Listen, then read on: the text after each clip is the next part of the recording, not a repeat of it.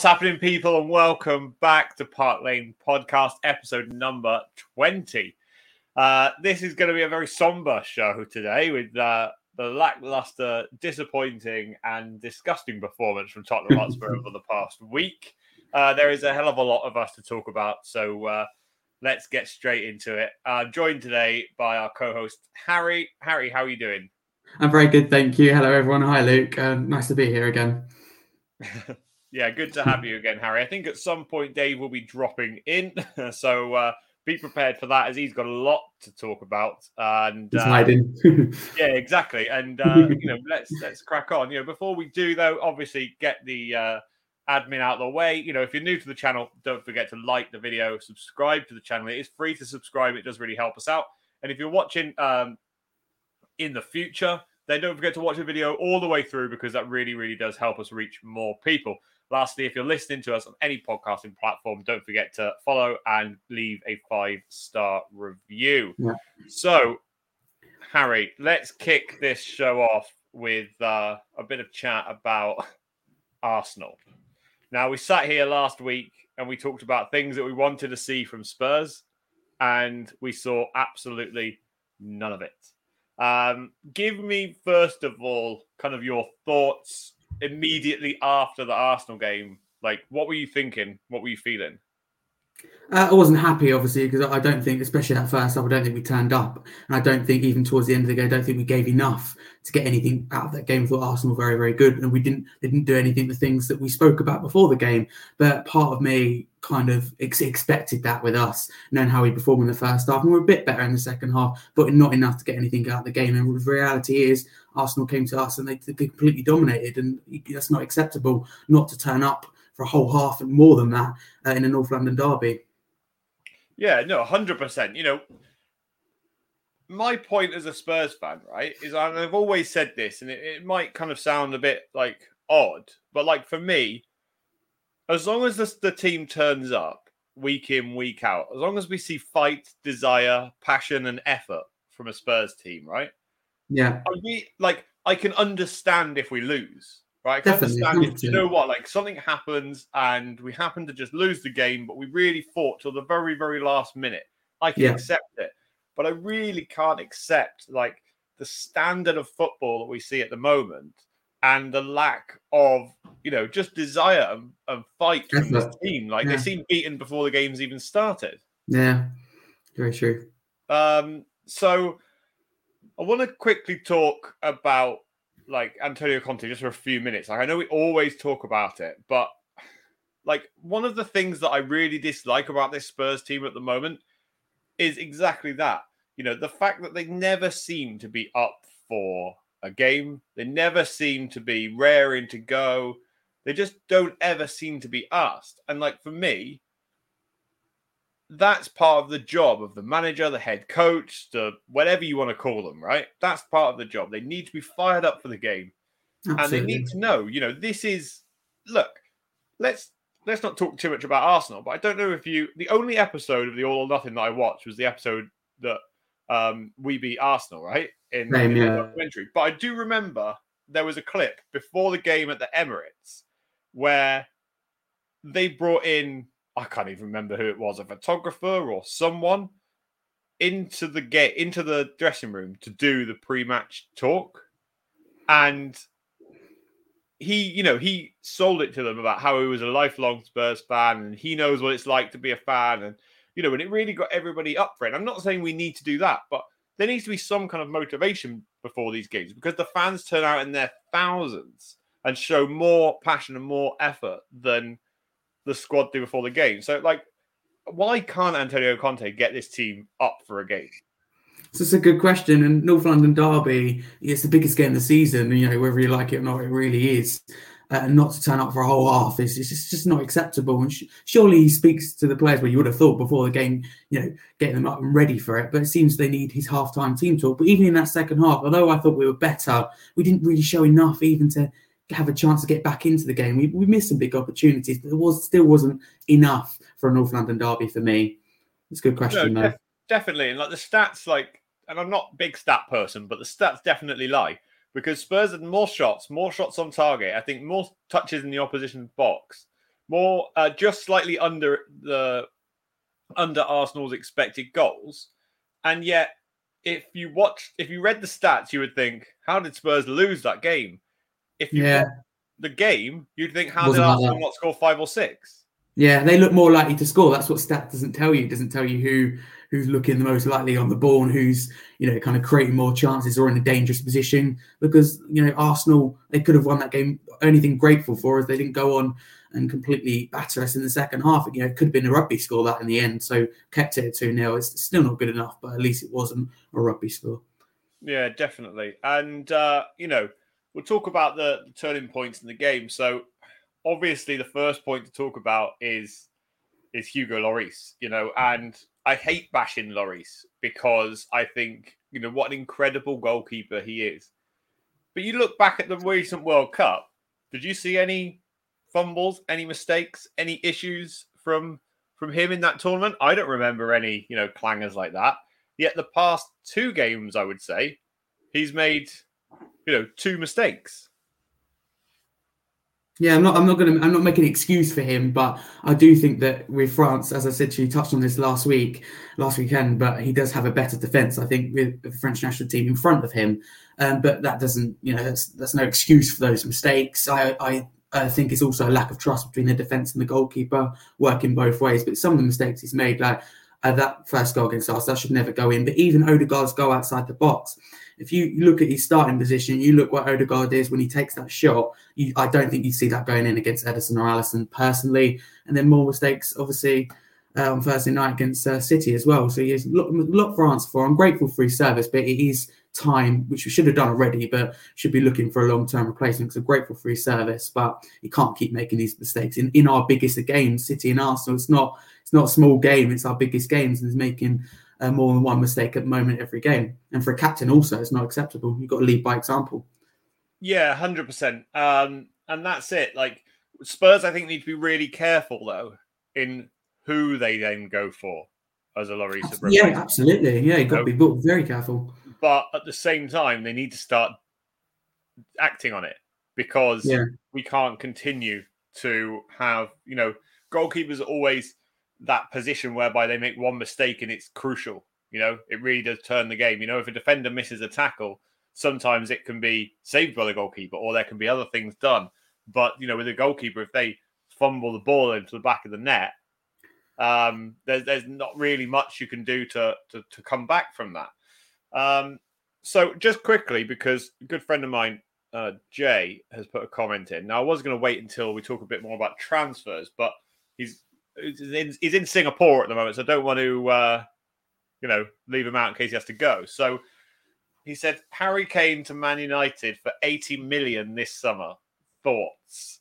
So I'll come to you first, Harry, because I think a lot of Spurs fans now are resigned to the fact that Harry Kane more than likely will go in the summer.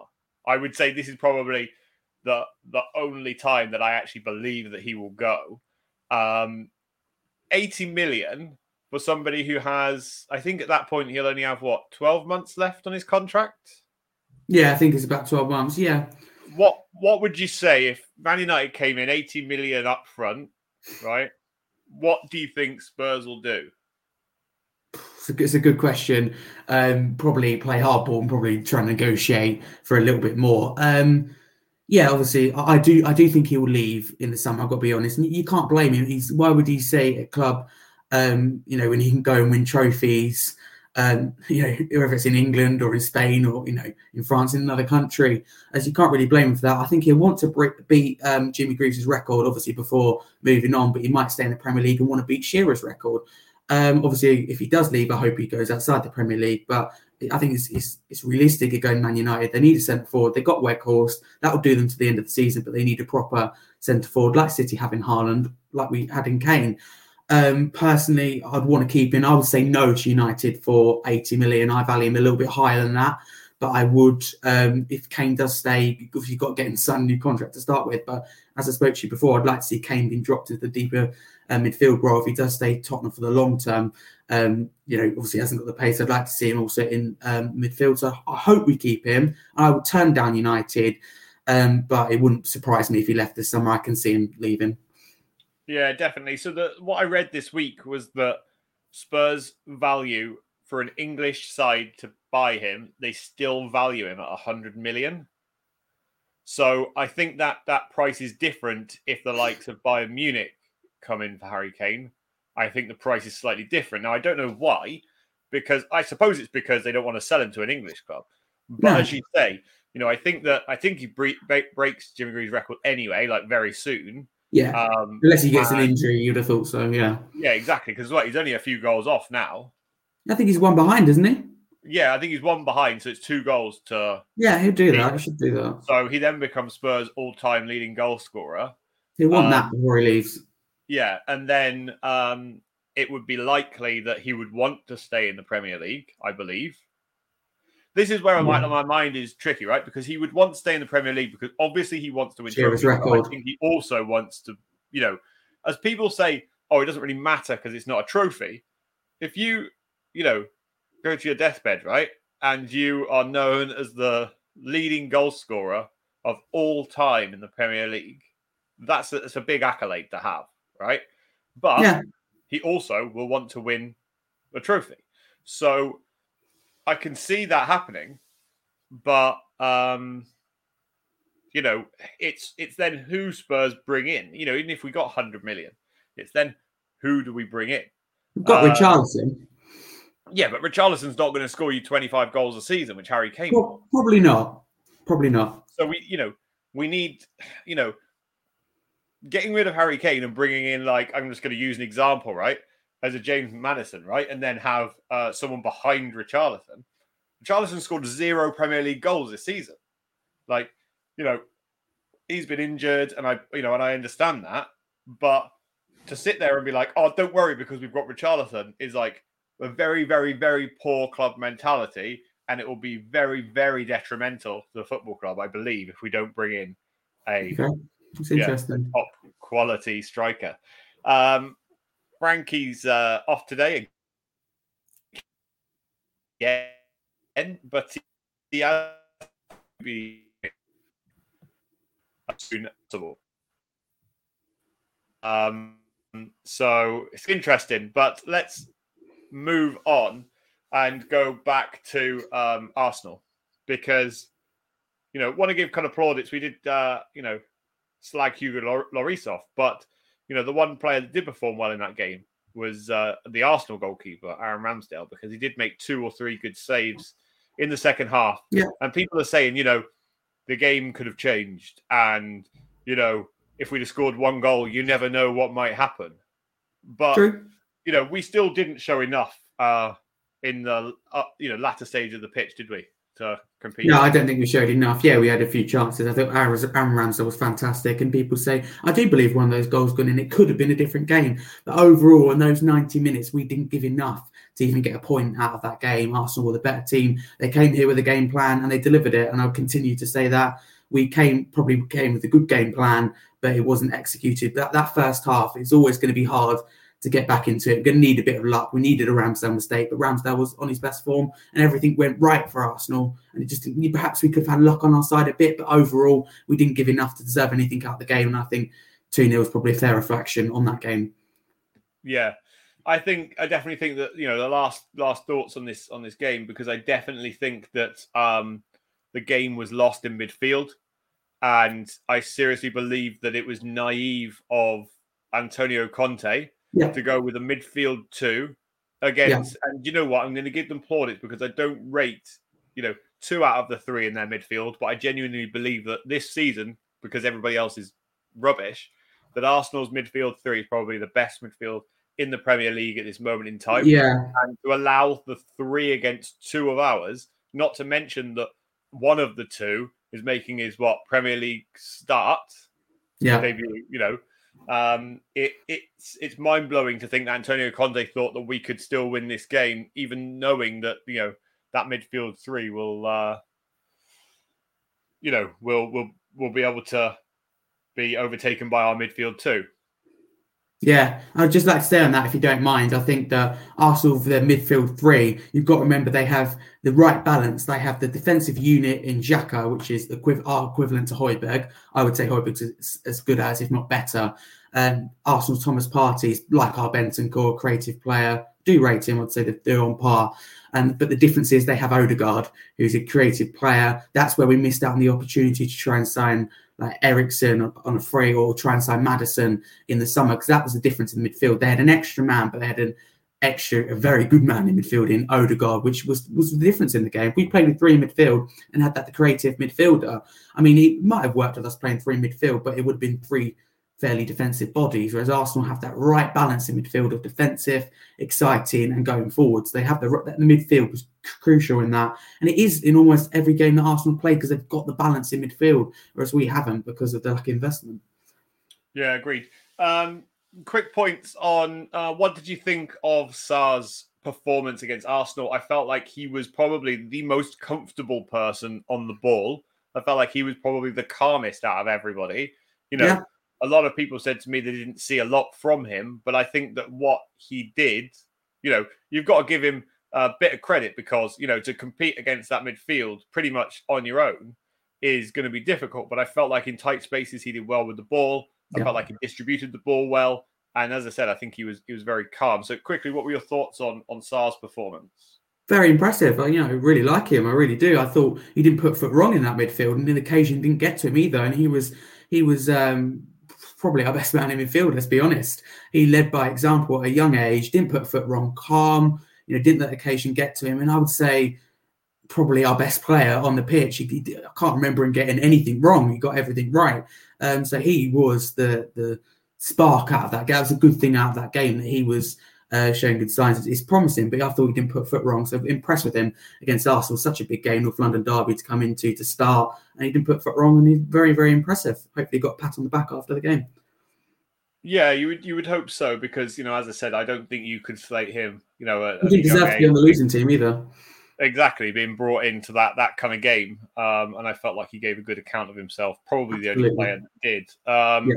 There is some transfer chat in the comment section, so keep that coming in, and we will get to that uh, very soon. There's one point I did want to talk about, but I wanted to wait for Dave, so we will wait for him in case he does turn up. And still um, hiding. huh?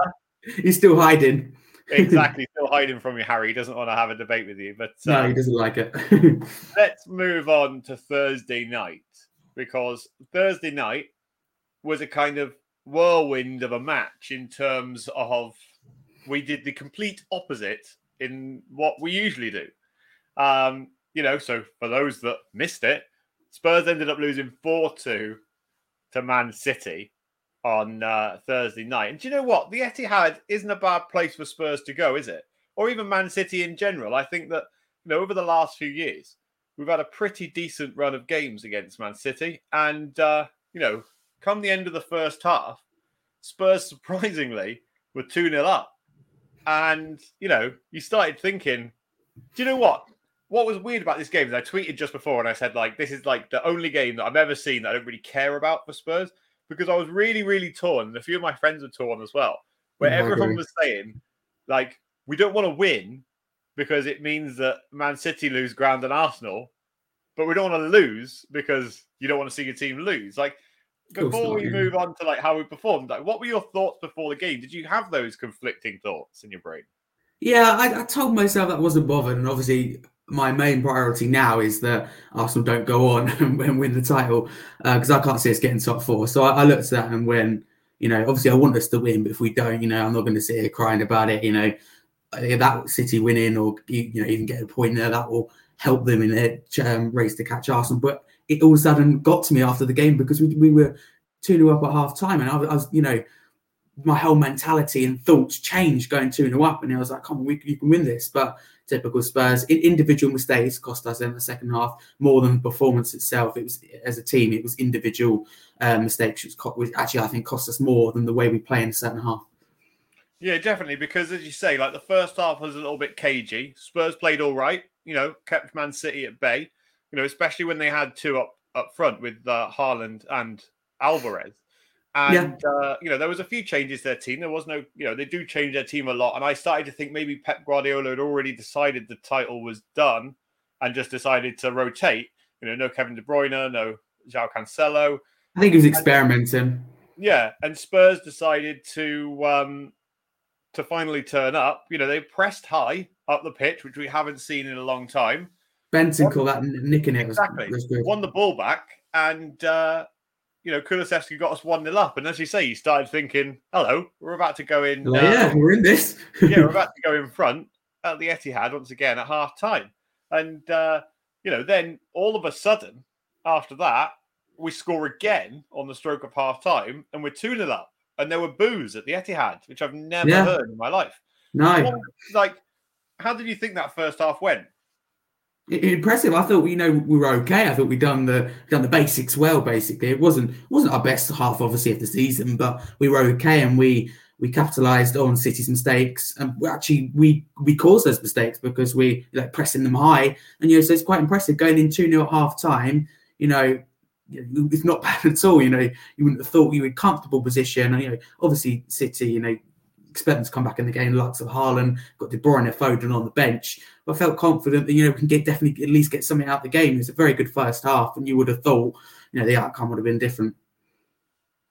Definitely. Um, you know, half time comes, and, and usually, this is what confuses me because usually Antonio Conte, you would assume, is the man who has something to, you know, shout about, talk to them about, and say, you know, get your act together. You know, let's go out in the second half and let's, you know, fight. Yeah, What happened was, it seemed to me like he didn't really know what to do because No. we weren't losing and we weren't drawing, but we were winning. And then all of a sudden, you know, they come out in the second half, and within 18 minutes, I think it was, it was uh it was 2-2, and, and you started thinking, Christ. here we go again. Yeah, What what were your thoughts, you know, at the point where uh you know, when Spurs are 2 2-2, you know, 15 minutes into the second half? yeah. Well, I, I went out to uh, make myself a cup of tea. I missed City's first goal actually. the second half, I was like, oh god, here we go again. Obviously, it was a bit of a mistake, a mix up between uh, Lloris and the defence. I thought, here we go again. But I reckon Conte just said at half time, you know, keep doing what you're doing, and you know, put in the player's mind. What do we usually do? Oh, individual mistakes. You know, give give away goals. So that's probably what they done. Yeah, exactly. Yeah, Jay said uh amazing to hear boos at the Etihad impressive voice for the 20,000 fans. Um, Yeah. A few other people that are joining us this morning. So Holly Agenbar has joined us as well. So good morning, Holly. Um, and uh, yeah, if you are watching, don't forget to get your comments and thoughts in, or even just say hi. Um, so yeah, two two. He started thinking, oh, do you know what? Let's just um, Hold on for a point. yeah, hold on. Let's just get a point and let's just move on. You know, a point against City, I'd have taken that. You know, every day of the week. Taking it from the start, absolutely, yeah.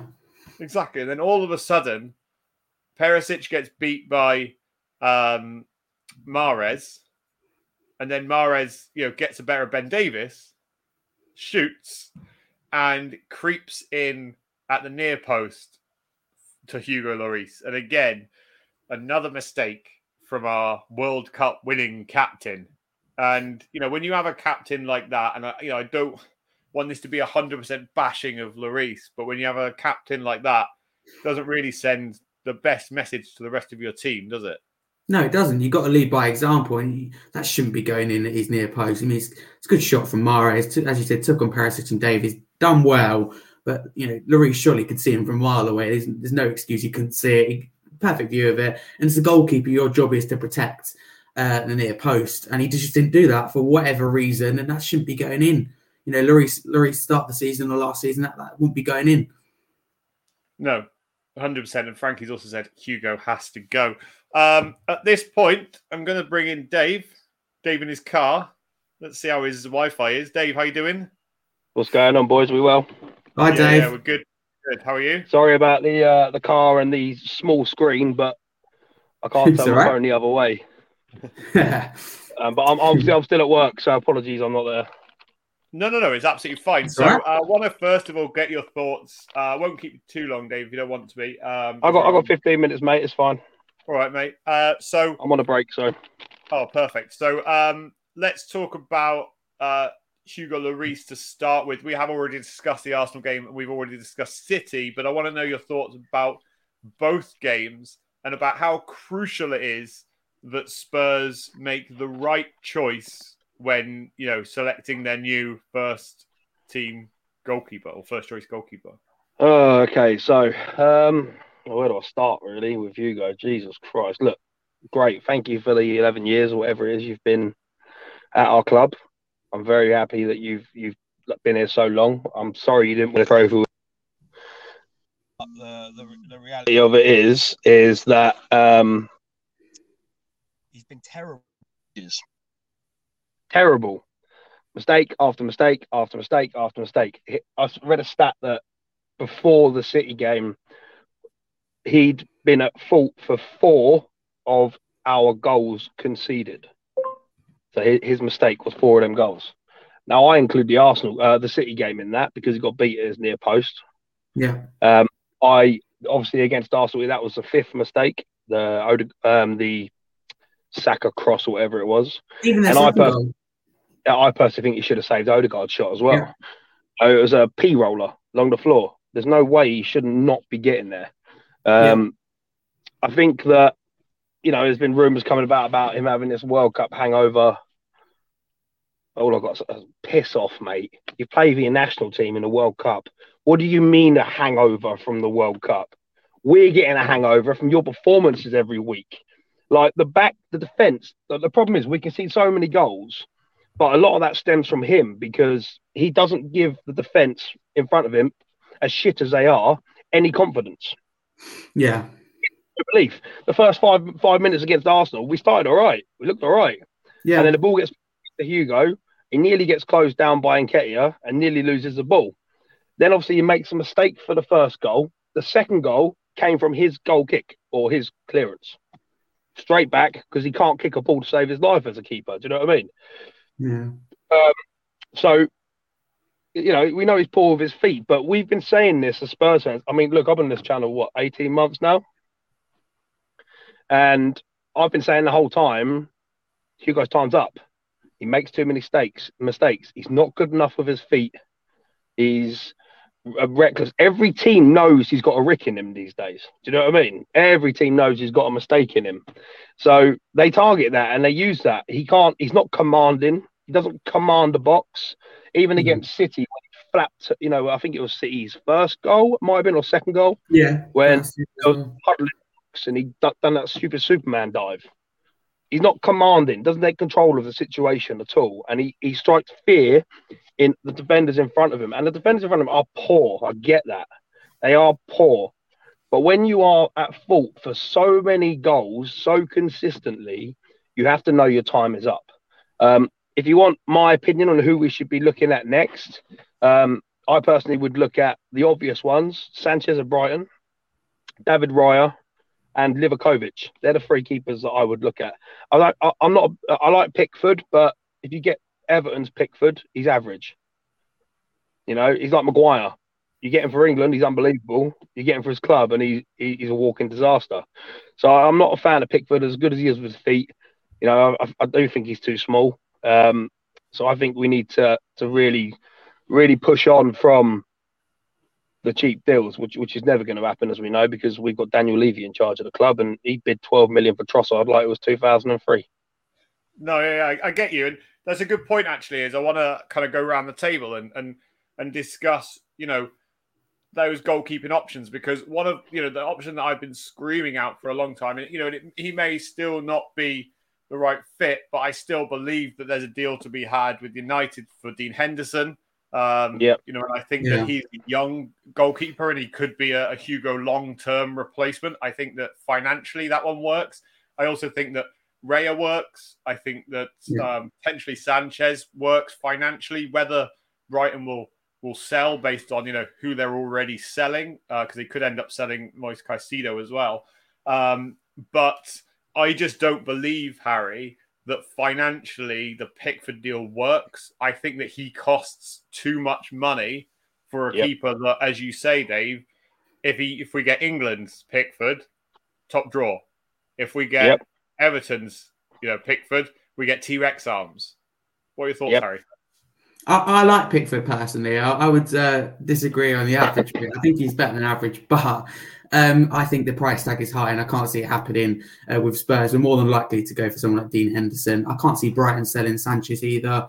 But um, yeah, personally would look at, like you said, Luke, uh, with Dean Henderson. You've got David Raya, another one. Meslier for Leeds, don't forget. Uh, but the best financial. I don't want. I don't. Even Meslier, he, he makes too many mistakes as well. He's another one that makes loads of mistakes. The issue with the Dean Henderson thing is, is we're competing with Man United. Why are they going to strengthen us?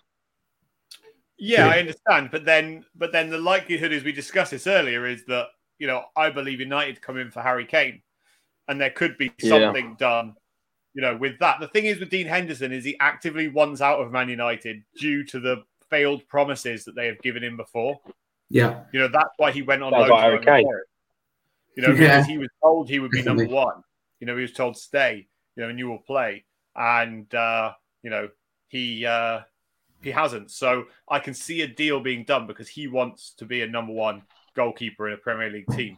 Um, it's going to be very, very interesting, and uh, you know this will will roll on for a long time because I don't think we even start to look at it until the summer, and then even yeah. then um, depends who's a manager of Spurs, depends who's even who's the owner of Spurs. You know, depends who, whether Paratici's in jail or not. Yeah, that's yeah. That's, yeah. that's another talking point. But all uh, forgetting about that.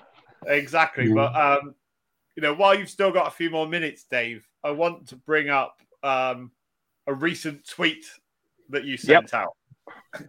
so I'm going to paraphrase because I can't remember the exact tweet, but it was something. I can tell you the exact tweet if you want. What does what does Højbjerg do right? Because no, it was tell tell me what you tell me what Højbjerg does right, and I'll call you a liar. Okay, and I feel like you're going to call Harry a liar. So, Harry, first of all, what does Højbjerg do right? I've got a lot to say. Uh, you need a Højbjerg for a start in every team. Every team has someone like Højbjerg. Arsenal with Xhaka. Um, don't tell me that Xhaka's better than Højbjerg. Højbjerg's has good odds, if not better. And you need someone who does the defensive jobs that Højbjerg does. And if anyone's going to create something for me, uh, when Bentancur's injured, it is Højbjerg. And I say Bentancur is definitely our most important midfielder, but Højbjerg does a lot right. And you've got to remember, he saved us this season in big games. Like at Stamford Bridge, he started the comeback, Champions League, important goals. He's popping up with more goals and more assists this season. I've actually got stats here. Played 19 matches for us this season, four goals, two assists. And like I said, start the comeback against Chelsea.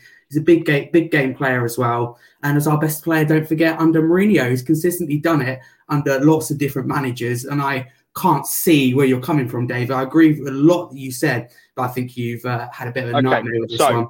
Uh, a couple wait, of questions me, for you, Harry. Let me jump in all first. Right, so, so, I'll be the moderator in this. So um, I just Harry, want to pick up on the points he, he said before I forget. Yeah, I did not know those stats. So, you know, he definitely has, you know, come up with a few more assists, a few more uh, goals. You know, this season, 19 games, four goals, two assists. Not bad for a defensive midfielder. But Dave, yeah. what are your thoughts on on those? I got some stats too, boys. Oh, go on, yeah. Right. So, uh, Harry, what's Højbjerg's position? I would say defensive midfielder. Obviously, he isn't playing okay. in that position, but uh, he's, no, no. he's very Hang good on, at no, no, no, he's very good question. Just, just one answer. Plays defensive midfielder. One answer. That's it. Midfielder. Okay. What, what's his position? He's playing out of position. One answer. Out yeah, position. What's his position? Best position defensive midfielder if he played in okay. that. Where's he playing for Tottenham? Where's he playing? Where's he playing for Tottenham? Central midfield, out of position. So that's why he does even better. What formation do we play? Well, well, play, play obviously play with the back three, so sometimes could be three, three five, five two. Usually, usually so, three four three though. With a with a three five two, okay, you have three defenders, two yep. holding midfielders. Those holding midfielders, one of them is always Højbjerg. Now, do you want to talk about stats? How long's Casemiro been in the Premier League? Not long. He's been good. Okay. I'd put Højbjerg so, in. Hang on, let, let me finish. Let me finish. Um, How many? Uh, if I said to you right now, tackles one how many tackles would you expect 19 games into a season, a defensive midfielder to have made in a team like Tottenham that concede as many goals as we do and sit on the back? Sit, sit back. How many tackles? What per game? Give me a rough average per game. I'm not going to give you a number, but I'm going to say it's going to be a lot. But I think we've got to compare the stats and consider how bad that we actually are. And you've got to I'm remember the, the team around 20, him as well. 20, got... 20, tackles a game. 20 tackles a game. Okay, yeah. so Højbjerg Tackle percentage, tackles one this season, 24. In the whole season? In the whole season. Casemiro has been in the Premier League for Not that long. He's in a He's better team, 60. though, Dave. He's in a better He- team. with Hang on, no, better no, players but, around but him. no, but you're, but you're, but you're missing the point. what he's doing. I know, but you're missing the point. He's a defensive midfielder. A playing out of position. midfielder's job. If, playing out of position. if- Casemiro if- plays in his position, in his natural position for United, but Højbjerg's playing out of position and doing the same job that Casemiro does. he's not playing out of position, he's playing in front of the defence. But let, let me finish. He's Okay, playing so Okay, midfield, let- playing let- the same let position Dave- he's let, let me finish. Let me finish. Let me finish. Let me finish. Okay. So, um, another thing that obviously you want to talk about Casemiro, he's playing for a better team. If you look at stats, right position. If you go from the top of the table, the very top team, so Arsenal, for example, yeah, uh, with Xhaka and with Partey in their midfield, their stats for tackles should be They're top of the a league. lot. Hang on, no, no. Their tackles, top of the league. tackles. For, let me finish. Let me they're finish. top of the league. I know they are. This is what I'm saying. I'm getting to the point. Let me get to the point. So Xhaka and Partey, top of the league, their percentage of tackles and the amount of tackles they make will be a lot lower than a team lower down the league, right? Yeah. Because that the team lower down the league does more defending. Team lower down the league does more dog work. They sit in more, right? We don't play fast attacking football. We sit in. We sit in with banks of five or a bank of a bank a, a bank of four. Okay. Now, what I want to say about um, Højbjerg is you talk about the percentage, the percentage and the numbers. He runs the least in our team. Okay, fact. His pass stats they're not that great. He'll take a long pass and he'll kick it straight out of play. Okay, that's we've seen that so many times. I, I'll tell you two things that Højbjerg's good at: pointing at people and beating his chest. You need that. You need someone to point and lead by example. Okay, important in every team. One- more Look question at the for players you. around him, though, Dave. I'm going to continue to say that. Look at the players around him. He's out Okay, of yeah, position. He's a leader. What, what, we do a lot of defending. That's why he doesn't do as much running. what's his job? Well, well, defensive midfielder. He's not. He's That's not his playing job. in the right position. So Yeah, if- yeah, if- I know. if- but look, look, his creative stats: four goals and two assists. Okay, so if I, if I, I'll give you an example. If I was doing my job, right, and I was doing a lot less work than the other guy does exactly the same job as me, not in your I usual give position, everybody though. encouragement and I cheer everybody on and I cheer everybody that. up. Yeah, You need that. Okay, so tell me who's out of the top four teams right now Arsenal, City, um, Newcastle, and United in their teams. Who is he better than than their midfielders? Well, I, I think Højbjerg's better than Xhaka for a start. Newcastle um, obviously have Guimaraes. I wouldn't call him a defensive midfielder, but Casemiro plays in the right position for Man United. and has got a world class team around him. Whether United fans like it or not, they've got an, in, now an invested team full of world class players. Got Eriksen and Bruno Fernandes next to him. But why does that got- matter in defensive tackles? Oh, it matters the team you've got around him. And look at the defense. He has a lot of responsibility to do when you have a defense like we have. And in Conte doesn't play in the right position. But look at under Mourinho. Again, I would say probably our best player. I know you've got Son and Kane, but Højbjerg, what I would say, was the most important player. One of the most important players under Mourinho. I'll give you that. He was good under Mourinho. I'm not going to and say he wasn't because he was. But Very the reality of it is, the reality of it is, Højbjerg this season, apart from those two goals he chipped in against Chelsea and against Marseille, I think it, will, it was, for a player in his position, for a player in his position, statistically, is one of the poorest in the league. And that's fact. You can look it up yourself. You can look at tackle percentage, tackles one, duels one, aerial duels one, pass completion, etc. You can look at all of that. Under Mourinho, he was good. He was quite progressive. He used to bring the ball out and play it off nice and simple. You can't use the argument that Casemiro is surrounded by all these great players because it doesn't matter whether he's surrounded by 10 dustmen. His Yeah, job is to more. be a defensive. But Casemiro his job is to be a defensive midfielder. Doesn't matter who's Yeah, around him. is. His But job stop. Casemiro would trust his, his, his back four and he would trust his manager and he would trust his midfield. But then he'd be doing less than. Højbjerg if he trusted them. He'd be doing less than Højbjerg if he trusted them because he'd be like, "Oh, don't worry, they got this." Yeah, but look at- Højbjerg should be running around like a maniac. Like, I don't trust my back four. I can't let Lloris face a shot. I need to get that ball. I need to chase that ball. I put a picture in our group chat. Did you see it about um, No. Arsenal's second Arsenal's second goal? Right, Martin Odegaard picks up the ball from the edge of the box. The whole picture, right? Højbjerg is just coming into our half. He's a defensive Like midfielder. What the hell? He must have got a nosebleed being that being that far up. But uh, you know, like I said, Yeah. stats back it up. An opinion on the tweet based on the re- the reaction to the tweet. There is a lot more people that agree with me than there is you. Right. Well, that's let's the get problem into with our sports. fan Let's base. get into That's the problem sports. with our fan base, though. Because you get rid of you Yeah, yeah. rid of an important player. Every team has to have a Højbjerg. Arsenal have a in Xhaka, and don't tell me the Xhaka's fantastic because I'm not Don't having any. of. I would Xhaka's rather have winners. average. I What? would rather have winners. Winners. I don't care if you try hard. If you're not, I mean, Eric Dier tries really hard. He's still shit. Emerson Royal spent a million quid on lessons about how to be a better, better footballer. He tries The hard. def- difference still is Højbjerg shit. steps up when needs it most, and he he steps forward like you call him out of position there because he's if he's playing that defensive midfield role, then he, But he that is. would be a problem. But listen, listen, listen. He's playing next to Bentancur, which is I In think is 3-5-2. ridiculous. He- Well, not really. It's more of a three-four-three. If you, to be honest, Okay, but he's playing next to Bentancur. Bentancur obviously be goes deeper, forward yes. a lot more and is more progressive, which means Højbjerg should be deeper, playing as like a, a holding midfielder, like a, Well, like they a kind of play next to each other. or a Højbjerg's Casemiro. jacket. And uh, one more Right, stat I did gonna- find as well, gonna- just really I'm quickly. One more, in. one I'm more stat I did in. find. One more stat. Quickly, let me finish. Go on. Casado, Caicedo for Brighton. Very good, yeah. I'm not even going to tell you, but Good look at playing his a good stats team that's compared to doing well under De yeah. Look at his stats compared to Højbjerg's. He's a good player. He's he's also in a good team that's doing very well at the moment, in a better place as But a that club than doesn't we are with Tottenham. His stats should be worse because he's in a better team. If you're in a worse team, you're, you should be tackling more, heading more, winning more balls. You know, to only win 24 tackles, 19 games into the season, that's like just over one tackle a game. Yeah, but What's has he doing? Casado done it consistently for Brighton, season in, season out? No. Has Højbjerg done it consistently for Tottenham? I would say so. I would say so. Under Mourinho, even under Nuno when we're struggling, he also stepped up. And I think he's been given a different role in terms of creativity. And he started the comeback against Chelsea, and I'll stick to that, and gets important goals. I don't, I don't think he's been fantastic this season. I'm going to be honest. I think he was better last season and even the season before. Hasn't and I think Bentancur's the more important midfielder. But my point is, and I continue to say, every team needs an Højbjerg. Arsenal have Xhaka, who's I'm, I'm going to be honest, I think Højbjerg's better. But and he's working at Arsenal because they have the right midfield balance. We don't have that creativity. Whereas Hoy, every team needs a Højbjerg, to be honest with you. Yeah. And yeah, people say, I oh, we've got disagree. Bissouma, we've got Skipp, but they're not as good. No, they're Højbjerg's better. a They're big better player who steps But- up in big but- games. and is Like I said, we, Okay, we might we might look. At, gonna I'm going to wrap it up. I'm going to wrap it up. I'm going to wrap it up. Okay. I think you've lost we this might one. disagree. Oh, We, we, I definitely haven't. We, we, we might, we might disagree on, on That's certain things, but, but what I will say is, it doesn't matter how hard you try.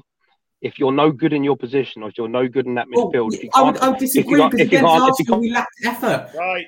Okay. Everybody's been muted so that we can move on from this segment. Um, that was uh, very interesting and uh, some awkward moments from those watching. Frankie's hiding behind his sofa probably at this moment in time, but it is good to see. And uh, you know, it was a good debate. Everyone is now back. So yeah, just put, put, a, put a poll up on. I'll put a poll up on the podcast and, and share it. okay, And we'll see we'll what put a happens. poll up on Twitter and see and see. Uh, you know, Let's see if our Uh, fans can wake up. yeah, and see who. Yeah. who- who Well, boys, I've really got to as get back to work, but I love you both. All right, I'll see you soon. Take well care, done, Harry. That was good from you, mate. Take you care. Andrew. Take care. See you soon. Right. Okay. Enjoyed that. Um, right. Okay. So that was uh, that was explosive. More explosive than I expected it to be. So uh, Yeah, I was ready for that. Like, I feel like both gave a good account of themselves. So Yeah. that was good. You know, um, I kind of just stayed out and let you guys uh, fight still it out. I, you know, I agree. Do agree with both points. I agree. You know that Højbjerg is an interesting player for me because if you watch him at Denmark, he does play a more progressive, uh, you know, more free roaming role. You know, he does attack Yeah. more, a lot more for Denmark. But I also agree, you know, with Dave in the sense of that, you know, 24 tackles in 19 games, regardless of if you're in position or out of position, you know, is atrocious. And that picture that, you know, that's going around Twitter is not too dissimilar from a goal that Arsenal scored at the Emirates against us when Nuno was in charge and we Yeah. had nobody um, tracking back. And I feel like that's just a replicated picture because it's not too dissimilar of that. So, you know, I'm not saying he's he's blameless. You know, No, let not. me talk about under the likes of a of a Pochettino, right? Under a Pochettino, I believe that he would probably play as a as a DM Yeah, and front he of the thrive. four. Yeah, And you know, because I believe we'd probably play 4 1 2-1-2 or something like that under Poch maybe. Uh, we may even play, you know, uh, I'm trying to think of my numbers here. 4-1-2-3. Do you know what I mean? Or Yeah, yeah, yeah. 4-1-2-2-1. Um, you know, That's with his that player position. but you know he does offer he does offer something in an attacking role as well. But Yeah. I, as I said, you know you can't shy away from four goals, two assists in 19 games from a player out of position. But you also Yeah, can't shy away with from that. They're the two stats I took from that. Where you can't shy away from you know 24 tackles, won 19 games because that's awful. Um, okay, anyway, let's move on. Johnny D's in the chat as well. Arsenal fan giving us some uh, some shit. Um, yeah, I, I I would read out some of them, but I think you've put emojis in some of them, and so it just reads out the actual emojis. So uh, Oh yeah. Yeah. yeah, um, so anyway, let's carry on. Um, let's talk a little bit about transfers now. So there's a couple of things I want to talk about with you, Harry. So first one is um, Zaniolo. So there are links again Yeah, with us. I think there were links in the summer, links with us again now. From what I was reading last night and watching on Sky Sports News, they were saying that this deal looks extremely unlikely due to the fact that Roma want a permanent deal. Spurs want um, Learn to buy. you know, yeah, uh, the Spurs want like a loan with a potential buy, but then they want a minimum of like 35 million buy, and obviously Spurs won't play won't pay that. I can't see it happening, to be honest. I think again it would be one of those deals that gets done if the price is right. Um, but could be interesting because his he's been dropped from the team or the squad this week for Roma this weekend, and also his agent is in London to uh, you know to discuss it. Um, shout out to Johnny, who respect you as well. Um, but move on to actually, what are your thoughts on on that? If it if it does come to fruition, Harry, the Zaniolo. Yeah, I think he's a good player, but we're so slow to these things. Just get on with it. Like with Trossard, that we're going to move on to, I believe, uh, in a minute. We're just so slow and so pathetic for a big club, really. And yeah, we are a top four club, but we, we really don't act like it sometimes. We really don't. Um, and like with Zaniolo, you get someone like Chelsea who will just go in straight away and show some ambition, which top clubs do do. I understand we haven't got the money that they have, but they show ambition, and you can show ambition without with uh, not necessarily to do with money as well, but you know, kind of we look around and not being funny, but what, how many days a week? 21st today. So, right, we, we're more the majority of the way through the window. We signed nobody. We've look, we look like they're going to sign nobody because we don't show ambition. You know, we kind of a bit Levy Paratici sitting around there going, should we buy a player? Should we put an offer? And, you know, instead of getting on with it, right, let's just play the money, take some risk like with Porro. If it doesn't work out, never mind. If it hasn't worked out lots of different players, just play the money and show some ambition because then you can say, turn around and say to fans, look, we're sorry, we tried with this player, it didn't work out. You know, we, we were ambitious, it just didn't work out. And I get that, but it's all reluctant, duh. not being funny, but we're fifth. It's very unlikely at the moment we're going to get top four unless Newcastle drop off, and you know, and we could by the end of the weekend be sixth or seventh, just to give you an idea. And that that isn't good enough. So it's time to show some ambition. We're in, we're not in a great place, but we're still in the FA Cup, Champions League. So you know, if you want to win the trophy, actually back Conte and show some ambition. Yeah, definitely. Uh, Paddy, uh, big up to you this morning. Said, Morning, folks. I would say the transfer section will be very short. I can't see us signing anyone of worth. The whole thing is a mess. Um, Yeah. And Johnny has said um, the defense is a problem. Mahrez looked like a kid in Candyland. Yeah. You know, I couldn't I couldn't agree more. I think No, that spot on, absolute spot on. I still don't rate Mahrez as a you know as a you know as a huge player in the Premier League. You know, I think No, I good don't. but um, you know he looked like he was you know prime Messi in in uh, in the game the other night. Um, I agree with you. I think that you know if Spurs want to do a deal, let's do a deal. Let's not you Get know on with it. I don't want to use a bad language, but let's not mess about, right? Um, let's just you know as you say show something because there's two things I want two players I want to talk about, right? There's Marcus Edwards and Madueke. So both players are Spurs youth players, right? Yeah, oh, yeah, yeah. played in the academy, and both players Spurs got rid of. Chelsea are about to sign Madueke um, on a permanent deal um, from I think he plays for PSV, and unless I'm mistaken, and um, you know it just blows my mind that we had these incredible talented players. You know, Pochettino is the one that said Marcus Edwards' attitude wasn't right. and um, you know he was the one that let him go. You know, again, he's now worth about fifty million. Uh, Spurs have a fifty percent buy. Uh, so Tottenham have a, a sell-on fee for him, um, and so if anyone does buy him, well, great, we'll make twenty-five million. That doesn't affect us when he could be playing first-team football now at Spurs. And again, Madueke to to sign for Chelsea when he was a Spurs youth player at one point is uh, is crazy to me.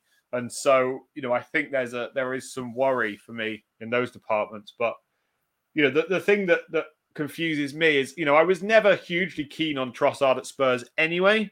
You know, I thought that, you know, I don't know if if he makes a huge difference to our starting lineup. He's a good bench player to have. And I don't think he adds much to Arsenal either the one thing I think about it with Arsenal, but Arsenal showed the ambition, decided to pay the money. Spurs decided to try and get it for half the price. Twelve million for Trossard. I mean, the, what was it? They got him for twenty-seven million. That's a bargain as it is nowadays. Yeah. You're paying twelve million. I mean, that, that that's just seriously. I think I actually think that's an insult.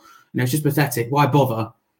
Yeah, definitely. And you know, he's a strange one for Arsenal because you know Arsenal have you know branded this, and and Johnny in the in the comments, if he's still watching, might want to pipe in with this, but Arsenal and Arteta have shown this, you know, faith in youth and you know buying young, talented players. I think they're about to buy a 21 year old um, left centre back, left footed centre back uh, from I can't even remember who who they're buying him from, but that looks like it's done as well according to yeah this morning. Yeah, this morning.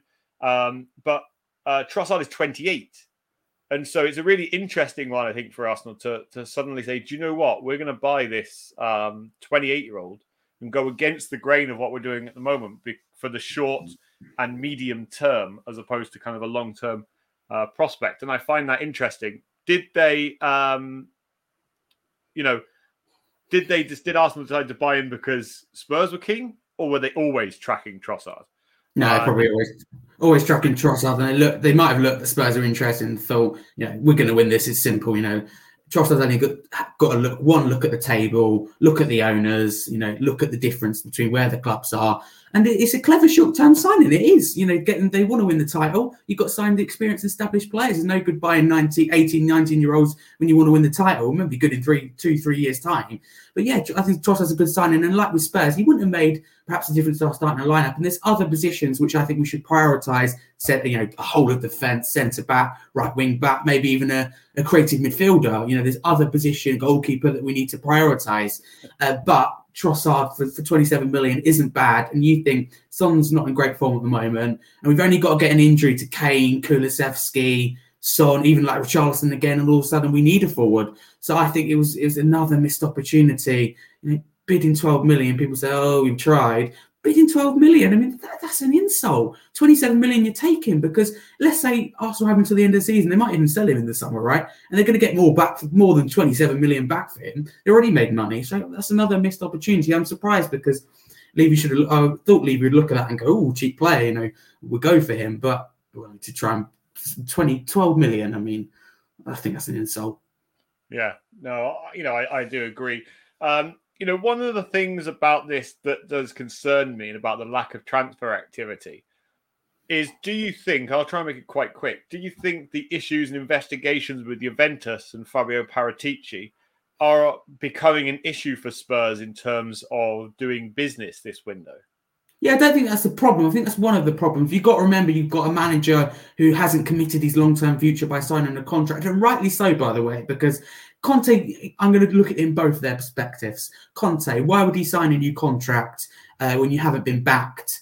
And you know, you could look at where we are now. Does he really want to be a part of this? You know, you can't blame him for that if he's not going to, doesn't know he's going to be backed or not. And same with Levy. To be fair, you know, don't often at the moment defend Levy, but in Levy's defence, why would he back a manager who hasn't committed? you know, long term. So I see both sides of it. I think we're stuck, and you've got the Paratici issue, just typical. We've got a lot of problems on and off the pitch as we speak. And the club is is in a mess, despite us looking like people look at the table and go, "Oh, Spurs are fifth, you know, in the Champions League, you know, round of 16, you know, uh, still in the FA Cup." If you look at the problem, you know, with the owners off the pitch, issues with Paratici, protests as we speak, um, and our form, there is a lot of problems with this club that's been patched up by fifth, which isn't actually too bad. But by the, by the end of the weekend, if Brighton win uh, and Fulham beat us, we'd be seventh. So it could easily change. Yeah, that's that's really interesting. Um, you know, I didn't even consider consider that because then the league, you know, the league and the season looks completely different. I don't want to talk too much about Paratici and Juventus because I don't actually know too much about it. I was reading uh, last night that it looks like he's going to get two and a half year ban, but that is from Italian football. Did I read Correct. and not English football? Yeah, I, I, got I got told this morning um, that um, at the moment it's just it should just be in Italy, but that they're looking into it that it can change. So uh, at the moment, I believe it's just just in Italy, but it is a bit of a problem because it leaves questions around and more questions about Levy. You know, why did he hire someone under investigation? Didn't he do due diligence? Uh, so that that is a question, and it is. Um, I can understand people's concerns, um, but at the moment, I don't. You know, the band's not in England, so hopefully that should be okay. But that that can quite easily be um, overturned. Yeah, definitely. And you know, I see, I see, um, I see Levy looking into that now and if that could be the case, I see them parting company with him rather than having him, you know, at the club. Yeah, I, I, can, I can understand. It's frustrating, but I can understand that. You know, yeah. and, I, and I feel that, people have said there's been a lack of, you know, videos of Paratici on the phone, and you know, lack of, you know, you know, those videos that we see of him at games, you know, on the phone, and it could be that reason why. You know, uh, yeah, yeah, I said that to my dad this morning actually, because as I said, we went New Year's Day and I had for, as a birthday present the Tunnel Club. So I actually sat just behind him. Okay. I actually had a, a, very brief conversation with him, and he, though he seemed seemed happy, he was on the phone a lot and he was um, constantly on the move, like something was bothering him. I assumed at the time well, transfer window started, he's a busy man, but you know he couldn't settle, he couldn't sit. He looked like a man who was bothered, even on the bench by every slightest little thing.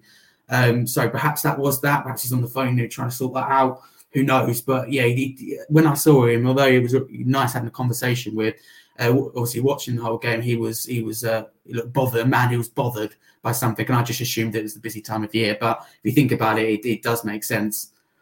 Yeah, definitely. Um, right, okay, so let's move on to a quick preview of this weekend's game. So it's Tottenham against Fulham. Um, again, should be a game. You know, in previous seasons, in in the attitude of football, and you know We'd always win. Yeah. You should look at this game and say Spurs will win. Three points. Yeah, three points. Don't see anything different. Does your attitude now change and say, do you know what? We could get beat here. Do you know, it does change. I look at the game now and I go, stupid as it may sound, I'd take a point already, just because we could we could get battered. We're playing up against someone like Mitrovic, and we've got players who can hardly can hardly see the ball, let alone head it, for example. So um, yeah, I'm concerned going into that game, and I say now, I'll take a point because if we we get battered by Fulham, like Everton did, and um, like um, Villa did, it was the end of Gerrard, and it really could be the end of Conte. If we get that two three nil, I think Conte's future is in trouble. So I, would take the point now away from home against Fulham, a team that's in a good place right now. And people go, oh, it's Fulham, but they're in a good place as a club under Marco Silva. You know, Fulham have never been, I don't think, for a long time in, in such a good place. Uh, and away from home and take take a point, you know, we, that mean we haven't lost to them this season, and they're beating clubs around them, Fulham. Um, so I, I, would take take a point now, and I can't I can't even see us getting that. I can see Mitrovic already you know, scoring a hat trick. Yeah, you know, that's it. Um, you know, the only thing that I look at is I don't really worry too much about Fulham um, all over the pitch. You know, there are, I don't believe they have as, as good players, as good a squad as we do all over the pitch. Yes, they have, you know, important players. And yes, they have an ex Spurs player uh, or Loney uh, playing for them as well, uh, who actually scored uh, scored the winner the other day, didn't he? Carlos Vinicius. and uh, yeah. still have a soft spot for him. He seems like a nice guy. Yeah, yeah, absolutely, yeah. Um, but you know, I'm gonna I'm gonna stick you know stick my neck on the line and you know and say that we will win. Uh, we'll get back to winning ways, three points, and uh, the season rolls on. But I want to touch on this ridiculous comment from Johnny that says FA, as an Arsenal fan, would potentially relegate Arsenal into the fourth division under such circumstances. Spurs remain the only team not to be disadvantaged by referees Oh, FA. Where this uh, last weekend? FA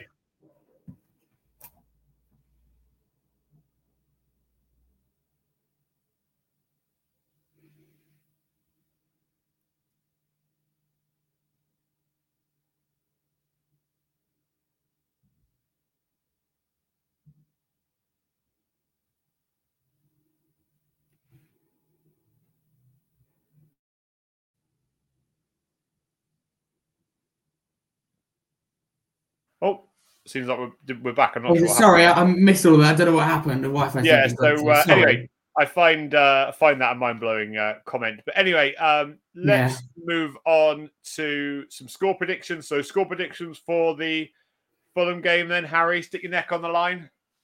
two 0 Fulham. Uh, Mitrovic brace. Oh my God, just gone for a Spurs loss straight off the bat. Conte to be sacked Tuesday morning as well. There Do you you actually reckon that will happen? Yeah, no, I think I think if we get to th- like three, four nil, uh, maybe even two, I, I think I think Levy look at that and go, "Oh, I think Conte's the problem." No, mate, you're the problem. So I think uh, no, I think we'll lose. I seriously, I'm really worried. I'm actually more worried about it than um, uh, the city the city game. It may sound stupid, but Fulham away in a good position. We're not in a good good place as a club, and I, I can't just get anything out of it. You've got to be honest. Um, yeah, that's blown my mind. Um, okay, I'm going to go uh, 2 1 Spurs win. I think that we'll go 1 0 down in the first half, you know, classic Spurs. Um, and I think we'll rally the troops. And I, I can't see it. I can't see us losing. You know, I don't also can't see Levy sacking Conte. He's so tight with money, and the guy's contract is up in the summer. Why would he bother? Of course, you know, he will look at, you know, Look at our form. lots of, of Champions League revenue for not getting in the Champions League. But then he could also look at the fact that if we actually progress against AC Milan, then there's more revenue coming for reaching that stage. So, um, I, I you know, I don't see Levy sacking him, but uh, It wouldn't surprise me though. We've had it Look at- before. but if you look at the recent stats, you know, for Spurs in our last ten games, it's horrendous looking at. It yeah. looking at that. And for me, Before and post World Cup. people need to start waking up to the fact that what does Conte offer this Spurs team? You know, what does he really offer? Because right now, I don't see anything. I don't see anything that he offers that you know another manager wouldn't offer. Um, but it could be interesting because I also read yesterday that um, uh, the people behind Tuchel said that uh, Tuchel is not a viable option for Spurs. Um, Why would you come to our club in the mess we're in at the moment? You know, for example, yeah, what would you? I don't know why you'd want another checkbook manager. To be quite honest, I don't. I believe you would want back him. I believe you'd want financial support. I believe that he would want all of those things, and I don't believe that we will offer it to him. Yeah, can I just say, if you don't mind, Luke, on that, you know, if you're going to get world class managers, we touched on that last weekend, but I just wanted to make it clear again.